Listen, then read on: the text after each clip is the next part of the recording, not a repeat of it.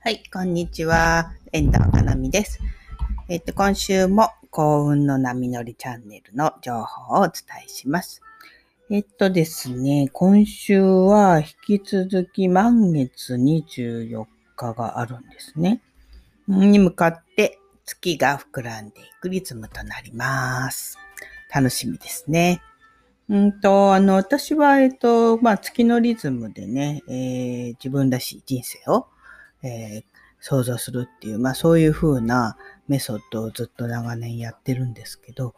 やはりこう、新月から満月までに月が見た目ですね、膨らんでいくっていう時は、やはり新しいことを始めたり、何かね、えー、そういう行動していく時にすごく適しているので、まあ、今週も引き続き何かチャレンジしてみてくださいね。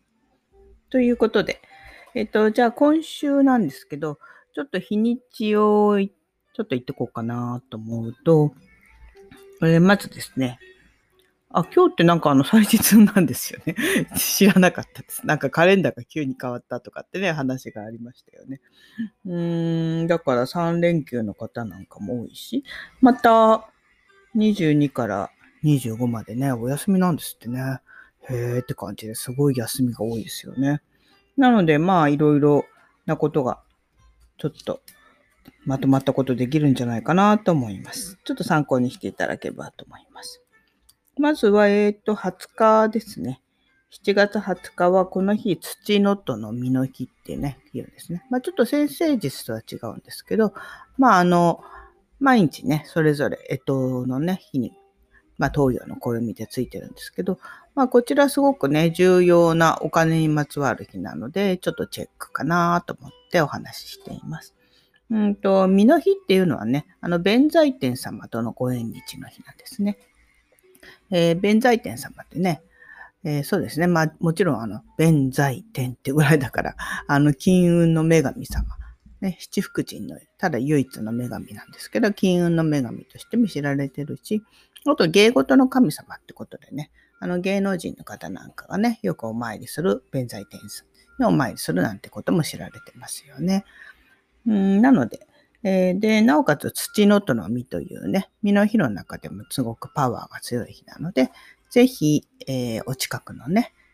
気になる弁財天様にお参りなさってみてください。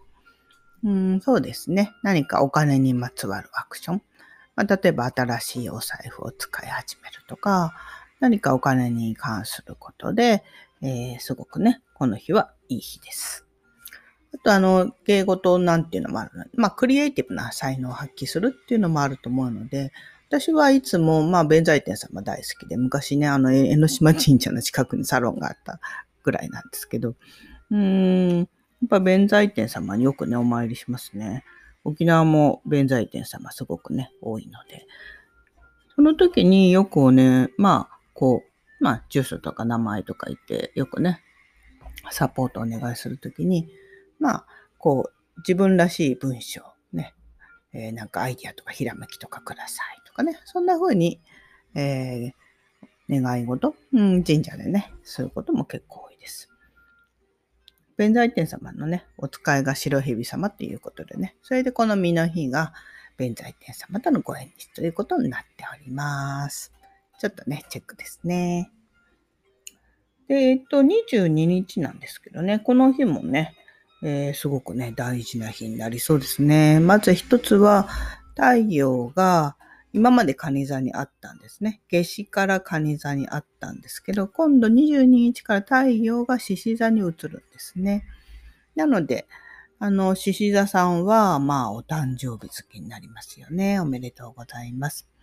うん、獅子座といえばね、あの、すごく大事なポイントは、獅子座の支配性が太陽だということなんですね。太陽って言ったら、あの、先生術では唯一光り輝く天体で、え人生の目的であり、輝く未来であり、まあ、その人の一番アイデンティティを表すとされています。なので、やはり、すごくこの太陽ってすごく大事なポイントなんですよね。だから、まあ、この22日からね、1ヶ月間は、自分自身の、これ、今後の人生の目的、ね、えー、輝く未来。こんな風な未来を望んでるっていうことを明確にする。すごくね、またとない時期なので、この1ヶ月間、ちょっとそんなことにトライしてみるといいんじゃないでしょうか。あと、あの、あれですね、乙女座、あの、金星がね、金運とか、まあ、楽しいことを表す金星が乙女座に入るので、なんかお片付けがスイスイ進みそうです。ね、まあ、乙女座といえばね、十二星座一の整理整頓上手な、まあ、星座なので、えー、私はね、実は月月星座が 乙女座なんですけどね。うん、まあ、月が乙女の人とかは割とね、プライベートでは結構スッキリ、ジョーカーなんていうのをね、日常的に。結構だから私スッキリジョーカーって大好きなんですね。なんか物捨てるとスッキリするし、毎日ね、朝晩を結構浄化したりとかするのがね、まあ、日常になってて。まあそれは自分では普通だと思ってるんですけど、なんか他の人にそういうことやってるって言うとびっくりされたりしてね。なんかそういうまあ乙女座らしいこと、ね、金星が乙女座に入るとそういう風な乙女座っぽいこと、整理整頓であるとか、なんかあと、なんか事務仕事がサクサク進んだりね、整理整頓がいろんな意味で進むので、なんかいらないものを捨てたり、まあちょっとお金のね、ちょっと無駄遣いとかを見てみて、あ、なんかこれ毎、毎月ね、課金してるものとかあると思うんですけど、まあこれ使ってないからやめようかなとか、じゃこれをやめて新しいものにしようかなとかね、ちょっとこう入れ替えたりするなんていうのも、乙女座らしくていいんじゃないかなと思います。昔あの、仕分けするなんて流行りましたよね。これもまさに乙女座のエネルギーなので、まあ、そんなようなのがいいので、まあ、あの、ここですっきりといらないものを手放すなんてね、すごくいいんじゃないかと思います。えっと、あとそれとね、やはり、えー、なんつってもね、今週は24日が水亀座の満月なんですね。えー、7月10日、蟹座新月からね、24日満月まで月が膨らんでね、一番月がね、エネルギーが満タンっていうかまん丸でね、高い時が満月ですよね。で、なおかつすごいのが、この満月はなんと水亀座でね、起きるんですけど、8月の22日の満月もなんと水亀座なんですね。なんかすごいと思いません？ねちょっと私、ここのね、ところを見ててすっごい思い出したんですけど、ちょうどこの水亀座の入ったばっかりのところで満月が起きるんですね。だから、獅子座の太陽と水亀座の月でね、水亀座の満月なんですけど、えっ、ー、と、このね、月が入ったばっかりのそのね、場所。ここの入ったばっかり、水亀座に入ったばっかりっていうのは実はその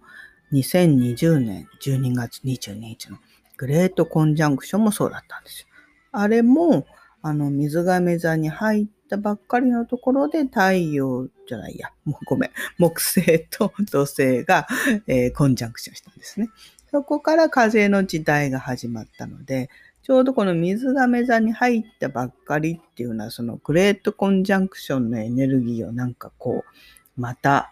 ね、再発するんじゃないかなって、密かに私はワクワクしております。あの、まあ私の場合ね、あの、グレコンの時に沖縄のね、パワースポット来て、まあ電流走ったのでね、それでまあ今年から沖縄に住んでるわけなんで、なんか、そうですね。タイミングとしてはすごくね、えー、そう、2020年のね、年末から今にかけて、なんかまた、その年末の何かがまた再発するんじゃないかな。いい意味でも悪い。っていうふうに考えています。ということで、まあ、今週の一押しワークね、波に、宇宙のね、波に乗るための一押しワークは、2020年12月22日、まあ、12月の年末ですよね。その時のことをちょっと思い出してください。その時にやり始めたこと。なんかその時衝撃を受けたこと。すごい大きな変化が起きたりとか。まあ、グレコンなのでね、大なり小なり大きな変化起きてると思うんですよね。その時のことをちょっと思い出して、その時にやろうかなと思ったけど、まだ手つかずになっていることとかあったりとか、ね。あとは、ちょっと進めてるけど、あ、うっかり忘れてたってこともありますよね。なので、その時の12月の、ね、年末あたりのことをちょっと思い出したり、まあ手帳とかね、まあちょっとネットとかでも見てみて、その時自分がね、感じたこととか、ちょっとやり残したことがないかチェックしてみてください。ね。えー、それがね、この満月前後に一つね、形となって現れる人もいるし、思いがけないギフトとして宇宙からもたらされるってことも十分にある。ね、水上座の満月です。えー、楽しみですね。ということでね、まあ今週はそんな感じで、結構今週もすごいですね。太陽が獅子座になるし、水亀座のね、1回目の満月があるし、ね、水亀座さんにも、獅子座さんにも、そして、えー、乙女座さんは金星が入ってくるので、なんか楽しいこととか、ウキウキすることたくさんありそうだし、まあ、そんな感じの一週間になりそうです。ね。あと、あの、満月情報とかね、えー、こんな風な感じですよとか、満月はこういうことしましょうとか、あと、ルナルマンカードメッセージとかね、YouTube の方で、YouTube チャンネルの方で引き続き更新してるので、そちらも合わせてご覧ください。ということで、じゃあね、えー、今週も宇宙の幸運の波に乗っていきましょう。ではでは、遠藤かなみでした。ではまた。